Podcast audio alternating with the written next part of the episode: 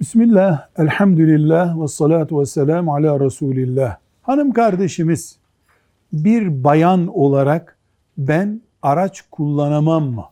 Ehliyet alsam, araç kullansam bu günah mı olur diye sormuş. Diyoruz ki araç kullanmanın kadını erkeği olmaz.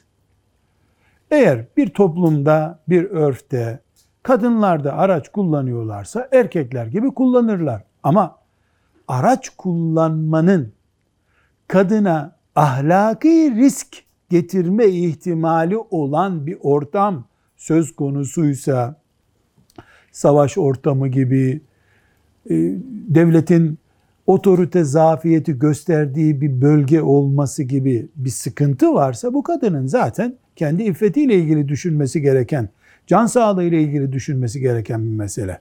Fıkıh açısından yani dinimizin hükümleri açısından tek sorun kadının direksiyonun başında yanında mahremi yokken 90 kilometreden fazla araç kullanmasıdır.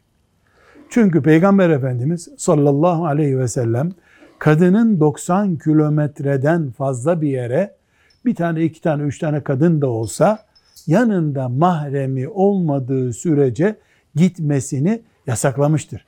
Bu nedenle mesela İstanbul'dan Bolu'ya tek başına bir hanımefendi araç kullanarak veya başka bir bayanın aracına binerek gidemez. Bu engeli kaldırdıktan sonra örf kadınları da normal kabul ediyorsa direksiyon başında bir sıkıntı yok demektir. Velhamdülillahi Rabbil Alemin.